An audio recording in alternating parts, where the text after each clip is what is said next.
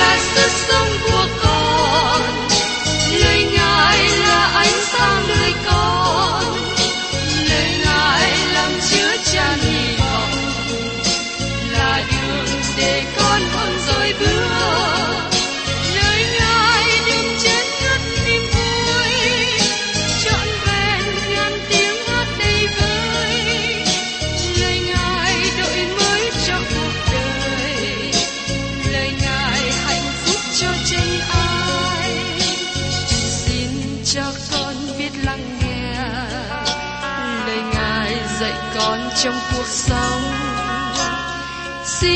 cho con biết lắng nghe. Lời ngài từng theo bước đời con. Xin cho con biết sẵn sàng chờ đợi và vẫn nghe theo chúa. Xin cho con biết sẵn sàng thực hành lời chúa đã truyền ban Hân hoan chào mừng quý vị đến nghe chương trình Tìm hiểu Thánh Kinh. Đây là một chương trình học kinh thánh liên tục và hệ thống trong thời gian 5 năm. Chúng ta sẽ lần lượt khảo sát từ sáng thế ký cho đến khải huyền. Mục sư tiến sĩ McGee là người được Chúa dùng để sáng lập và thực hiện chương trình này. Ông tin rằng lời của Đức Chúa Trời có khả năng đáp ứng mọi nhu cầu cho tất cả mọi người trên thế giới, không phân biệt chủng tộc, văn hóa, trình độ tuổi tác hay phái tính. Ước mong quý vị theo dõi liên tục và giới thiệu cho thân nhân bạn hữu cùng đón nghe. Kính chào quý vị và các bạn.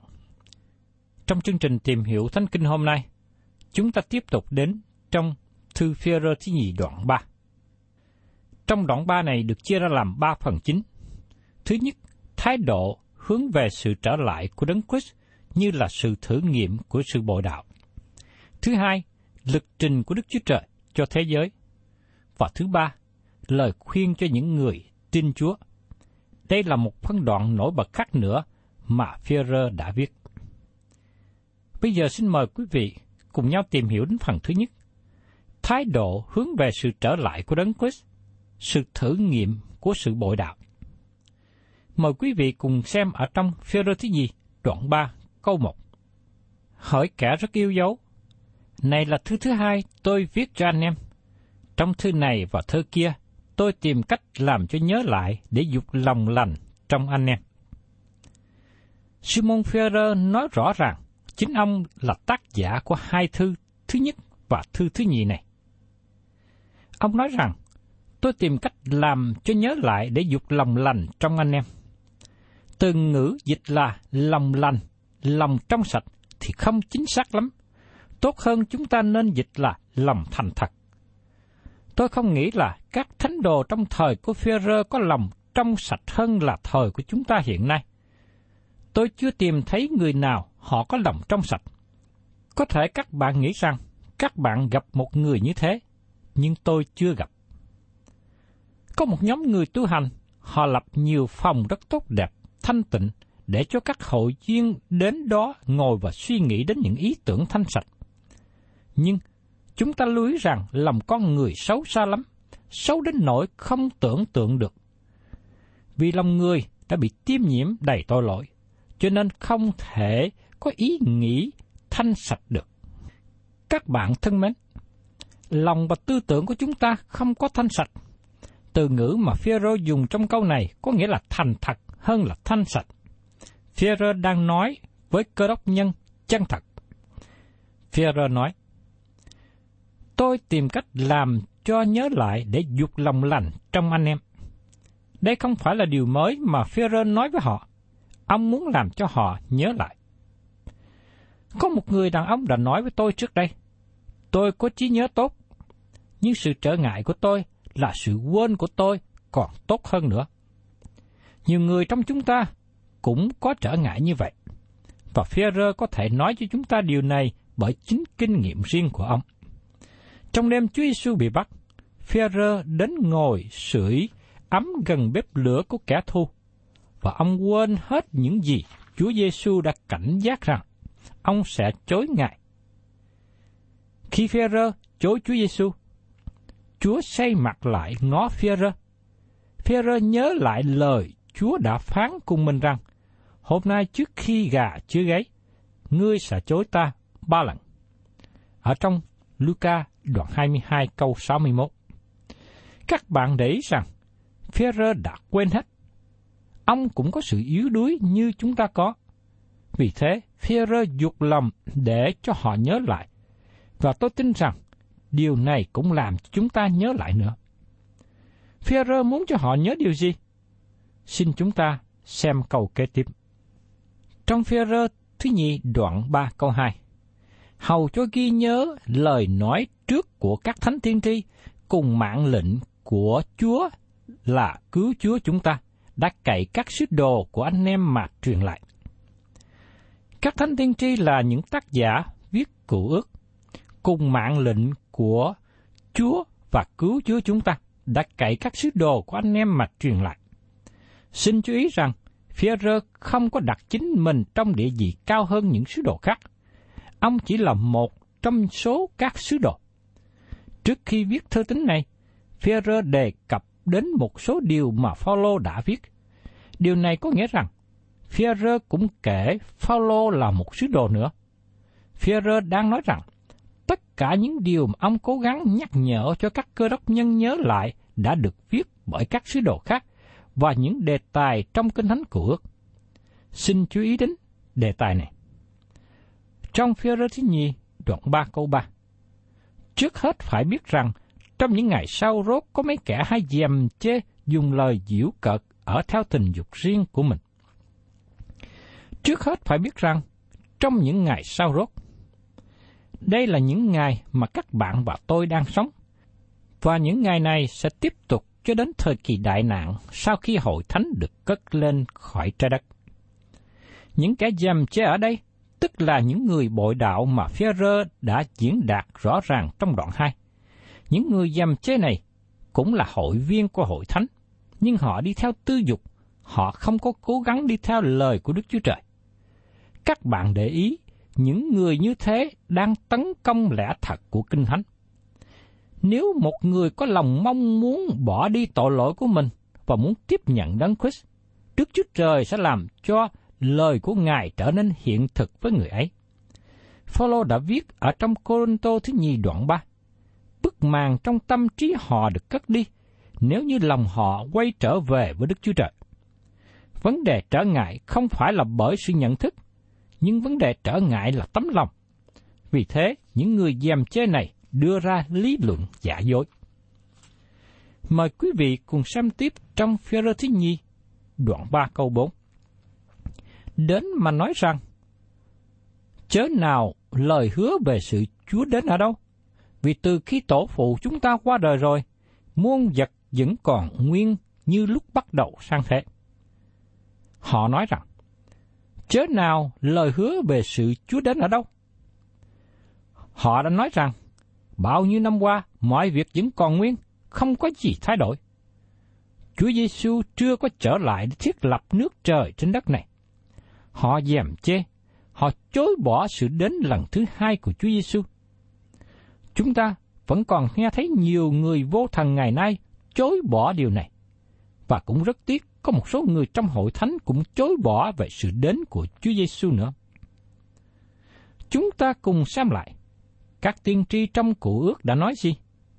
Họ đã viết về sự đến của đấng Christ trên đất để thiết lập về nước trời. Còn các sứ đồ trong tân ước viết về điều gì? Họ viết sự đến của đấng Christ để đem hội thánh ra khỏi thế gian này. Và sau đó là thời kỳ đại nạn. Các sứ đồ đã viết về sự đến của đấng Christ trên đất để thiết lập nước trời. Và xin nhớ rằng, không một tiên tri nào trong cổ ước viết về hội thánh. Chính Chúa Giêsu là đấng trước nhất tỏ bài rằng Ngài sẽ đến với những người thuộc về Ngài như được ký thuật ở trong văn đoạn 14 câu 2 và câu 3. trong nhà ta có nhiều chỗ ở. Bằng chẳng vậy, ta đã nói cho các ngươi rồi. Ta đi sắm sẵn cho các ngươi một chỗ. Khi ta đã đi và sắm sẵn cho các ngươi một chỗ rồi, ta sẽ trở lại đem các ngươi đi với ta. Hầu cho ta ở đâu, thì các ngươi cũng ở đó. Nơi mà Chúa Giêsu chuẩn bị cho những người thuộc về Ngài không phải ở dưới đất này. Nó không phải ở bên kia của núi Olive. Vì ngày nay, nơi đó vẫn còn quan tạ. Chúa Giêsu đã trở về trời và Ngài chuẩn bị một chỗ cho chúng ta. Và Chúa Giêsu hứa trở lại đem chúng ta trở về với Ngài. Trong Thessalonica thứ nhất đoạn 4 câu 17 nói rằng, chúng ta sẽ được cất lên và gặp Ngài trên không trung. Tôi xin nhắc lại điều này. Lời tiên tri trong cụ ước nói về sự đến của Đấng Christ để thiết lập nước trời trên đất. Lời tiên tri trong Tăng ước nói về sự đến của Đấng Christ đem hội thánh của Ngài ra khỏi thế gian, và sau đó thiết lập nước trời trên đất. Những người chế nhạo nói rằng, vì từ khi tổ phụ chúng ta đã qua đời rồi, muôn vật vẫn còn nguyên như lúc bắt đầu sáng thế. Họ dùng hình ảnh này để biện hộ cho lời chế nhạo của họ. Những người chế nhạo này đưa ra triết lý rằng mọi việc trong quá khứ vẫn còn nguyên, không có gì thay đổi. Họ nói không có điều gì xảy ra, mọi sự vẫn tiến hành bình thường. Nhưng Führer nói rằng đây là nơi sai lầm của họ. Führer nói cho họ biết điều gì đã xảy ra trong quá khứ. Giờ đây, Führer nói cho chúng ta biết về ba thế giới trong một. Đó không phải là một điều lạ cho chúng ta. Đây là thế giới mà các bạn và tôi đang sống. Chúng ta đã nghe nói rất nhiều về một thế giới, và thế giới này đi đến ngày khi mà kẻ độc tài của thế giới nắm quyền. Tôi không nghĩ có nghi vấn nào về điều đó trong tâm trí của người có suy nghĩ. Những người có suy nghĩ trong thế kỷ này cho rằng chúng ta sẽ đi đến một sự khủng hoảng và sự cuối cùng của con người trên đất.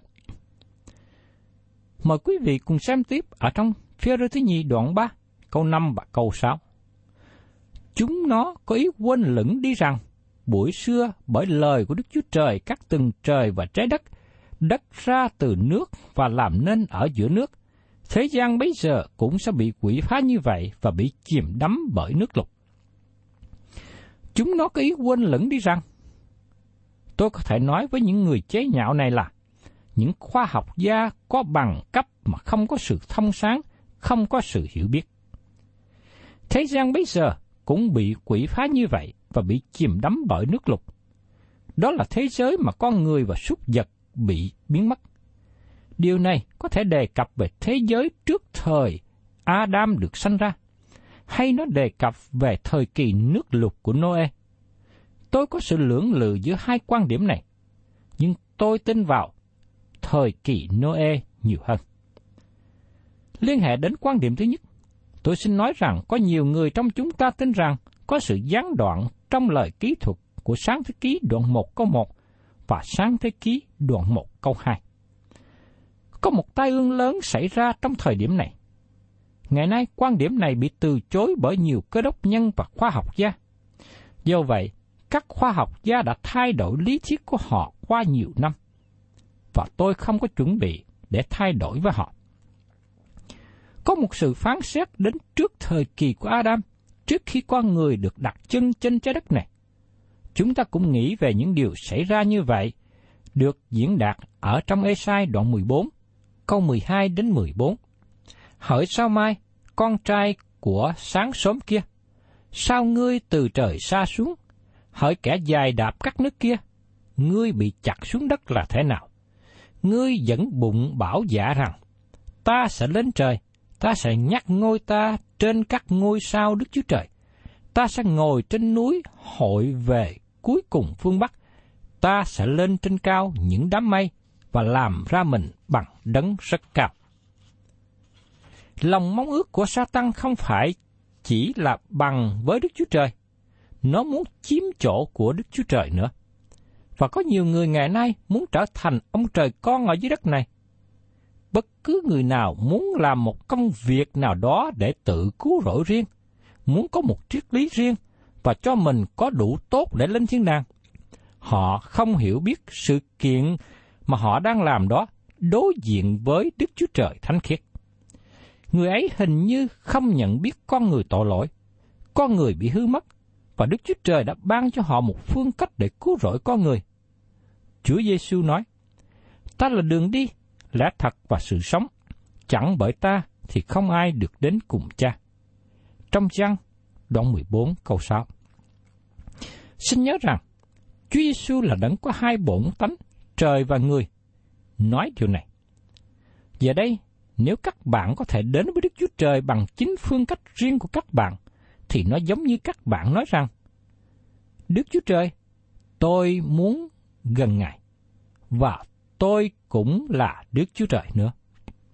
Các bạn để ý thấy rằng, có lòng tham muốn của Satan và vì thế có một sự phán xét xảy ra trên thiên đàng liên hệ đến các thiên sứ, các lực lượng của Satan, Lucifer và các con trai sang láng.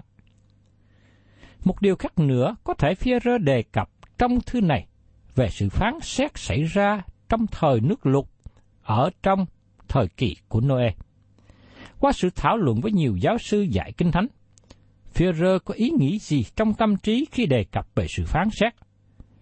Có một số người không đồng ý, nhưng đa số cho rằng sự phán xét này đề cập về nước lụt lớn trong thời của Noe. Và tôi tin rằng đó là đề nghị được nói ở đây. Có nhiều sự phát triển trong thời bấy giờ đã bị phá hủy bởi nước lụt. Có nhiều bằng chứng lưu lại về sự kiện này. Khu vực lớn của Ur thuộc xứ Canh Đê bị phá hủy. Trong việc đào bới và trong công việc khảo cổ học cho chúng ta thấy rằng có nhiều bằng chứng về sự quỷ diệt bởi nước lụt. Và dưới sự chôn vùi này, cho chúng ta thấy một số di tích phát triển trong thời đó. Riêng tôi tin rằng, Pierre đang đề cập trực tiếp về nạn lụt lớn trong thời của Noe, và trái đất này chứa đựng nhiều bằng chứng về sự kiện nước lụt.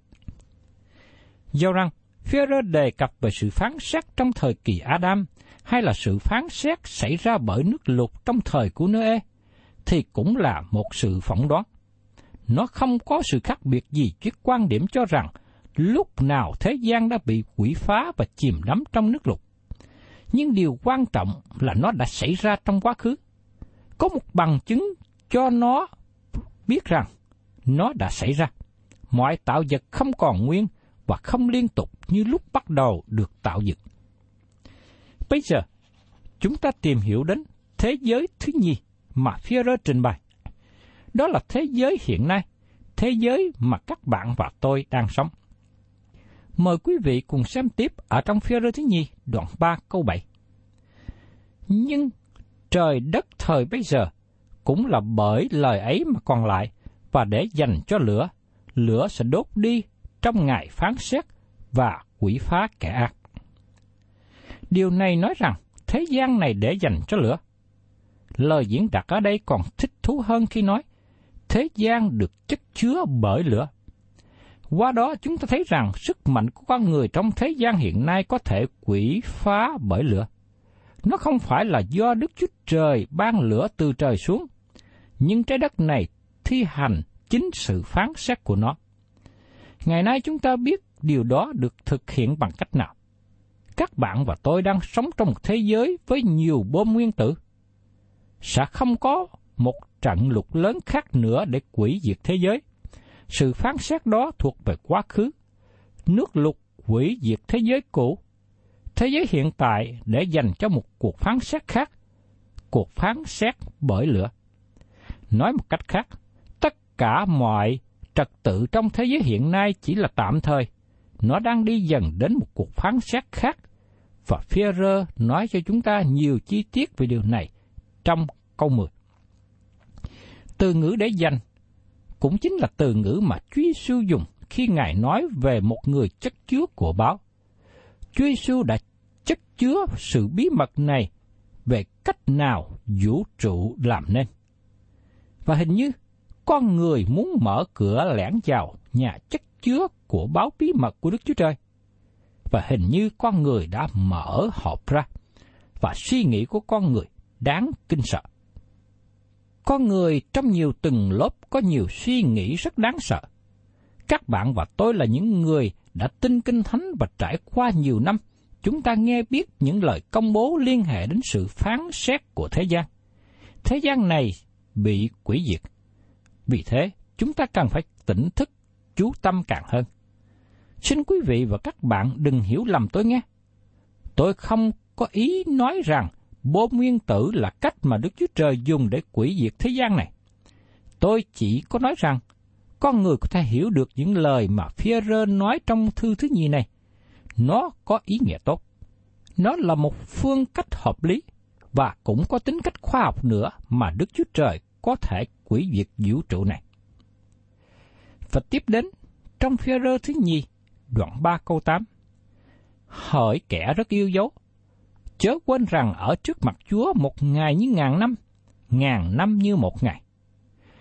Rõ ràng là sự thiêu hủy trời và đất này xảy ra trong ngày của Chúa, hay còn gọi là ngày của Đức giê va mà nó là một thời gian kéo dài, bao gồm thời kỳ bảy năm đại nạn và một ngàn năm của nước trời.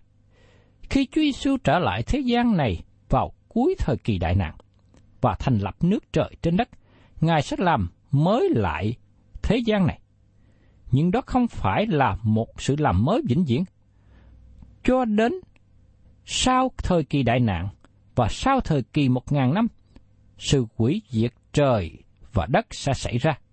Đó là điều mà Führer nói đến. Và xin các bạn để ý rằng, giả sử việc hội thánh được cất lên xảy ra vào ngày mai, thì còn có một ngàn và bảy năm nữa trước khi sự quỷ diệt trời và đất xảy ra. Và tiếp đến trong Führer thứ nhì, đoạn 3 câu 9. Chúa không chậm trễ về lời hứa của Ngài như mấy người kia tưởng đâu. Nhưng Ngài lấy lòng nhịn nhục đối với anh em, không muốn cho một người nào chết mất, song muốn cho mọi người đều ăn năn. Đức Chúa Trời là đấng nhịn nhục, chịu đựng. Ngài không làm việc một cách dội dã, bởi vì Đức Chúa Trời có một quá khứ đời đời phía sau Ngài, và Ngài cũng có một tương lai đời đời phía trước Ngài. Đức Chúa Trời không cần phải lo lắng về thời gian. Đối với Chúa, một ngàn năm chỉ như một ngày, một ngày giống như ngàn năm. Nhưng điểm chú ý ở đây là sự phán xét sau cùng, sự quỷ diệt trời và đất đang đến. Trong lúc này, Đức Chúa Trời ban cho con người ở khắp nơi một cơ hội để ăn năn và trở về cùng Ngài. Đây là lý do mà các bạn và tôi cần giảng ra lời của Đức Chúa Trời. Vì chỉ có nhờ lời của Đức Chúa Trời mới có thể thay đổi lòng và đời sống con người. Nhờ lời của Đức Chúa Trời mà nhiều người mới tiếp nhận đã được sanh lại. Như Phêrô đã nói ở trong Phêrô thứ nhất đoạn 1 câu 23. Anh em đã được sanh lại chẳng phải bởi giống hay hư nát, nhưng bởi giống chẳng hư nát, là bởi lời hằng sống và bền vững của Đức Chúa Trời. Đức Chúa Trời không muốn cho một người nào chết mất, song muốn cho mọi người đều ăn năn. Chính ý muốn của Đức Chúa Trời là các bạn không hư mất. Một trong những lý do mà các bạn cần đọc Kinh Thánh, cần nghe Kinh Thánh, chỉ đơn giản rằng Đức Chúa Trời không muốn các bạn đi vào sự phán xét. Ngài muốn các bạn vượt khỏi sự chết và đến sự sống, và các bạn có thể làm điều đó bằng cách quay trở về cùng Ngài, tiếp nhận sự cứu rỗi tốt lành mà Ngài ban cho. Các bạn có biết rằng các bạn không thể nào giữ Đức Chúa Trời khỏi sự yêu thương các bạn không? Các bạn có thể từ chối tình yêu thương của Ngài, nhưng các bạn không thể nào giữ Ngài khỏi yêu thương các bạn. Cũng như các bạn không thể nào giữ mình khỏi mưa. Các bạn có thể bung cây dù lên và giữ mình khỏi mưa ướt, nhưng các bạn không thể nào ngăn cản trời mưa xuống. Cũng giống như thế, các bạn có thể dương cây dù lãnh đạm lên, cây dù tội lỗi, cây dù chống nghịch để các bạn không tiếp nhận tình yêu của Đức Chúa Trời. Nhưng các bạn không thể nào giữ Ngài khỏi sự yêu thương các bạn. Các bạn thân mến, các bạn có thể nói lời phạm thượng và làm đau lòng Đức Chúa Trời. Các bạn có thể quay lưng khỏi Đức Chúa Trời, nhưng các bạn không thể giữ Đức Chúa Trời khỏi lòng mong muốn cứu rỗi các bạn. Các bạn không thể nào giữ Ngài khỏi sự yêu thương các bạn. vì Đức Chúa Trời đã ban cho các bạn một đấng cứu thế. Chính con của Ngài đã chết thế chỗ cho các bạn. Chúa Giêsu đã cứu rỗi các bạn nếu các bạn tiếp nhận sự cứu rỗi Ngài ban cho. Xin các bạn lưu ý đến điều này. Sự việc không thể nào tiếp tục đi bình lặng mãi như hiện nay. Tôi biết cuộc sống kéo dài một thời gian, nhưng rồi cũng đi đến chỗ kết thúc và sự phán xét sẽ đến. Các bạn và tôi đang sống trong một thế giới đi dần đến sự phán xét. Thưa các bạn, Führer đã đề cập nói cho chúng ta biết về thế giới quá khứ, thế giới hiện tại và thế giới tương lai. Và tôi sẽ cùng tiếp tục tìm hiểu với các bạn điều này trong chương trình Tìm hiểu Thánh Kinh kỳ sau. Thân chào tạm biệt và xin hẹn tái ngộ cùng quý vị.